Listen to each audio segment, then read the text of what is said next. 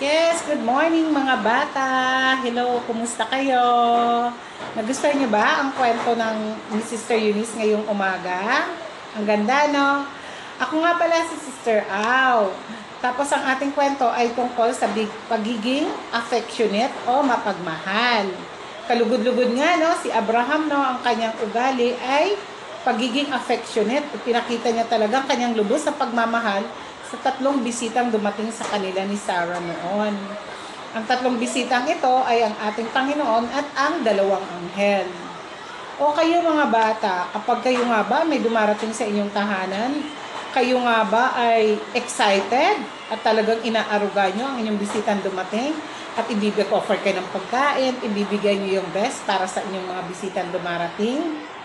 O kaya sa school, sa inyong mga kaklase, kayo nga ba ay willing na mag-share sa inyong baon o gamit nyo na meron kayo sa inyong mga kaklase? Nawa nga ay magkaroon tayo ng ganitong kaugalian no, na pagiging affectionate o mapagmahal. Nawa matuto tayo mag-share na kung ano ang meron tayo, matuto tayo ibahagi o i-share natin sa iba. Lalong-lalo na mga bata sa ating mga kaklase. No, matuto tayong magbigay kung sino ang walang baon, matuto tayong mag-share kung meron naman tayong baon din.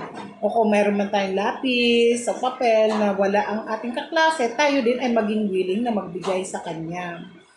Nawa nga ay maging, pa, maging ugali natin ito sa ating paglaki na tayo ay magpakita ng pagmamahal sa ating kapwa o maging mapagmahal tayo sa ating kapwa sapagkat ang kaugalian ito ay kalugod-lugod sa ating Panginoon. O, enjoy kayo mga bata sa ating children's meeting today. Bye-bye! Sa susunod ulit!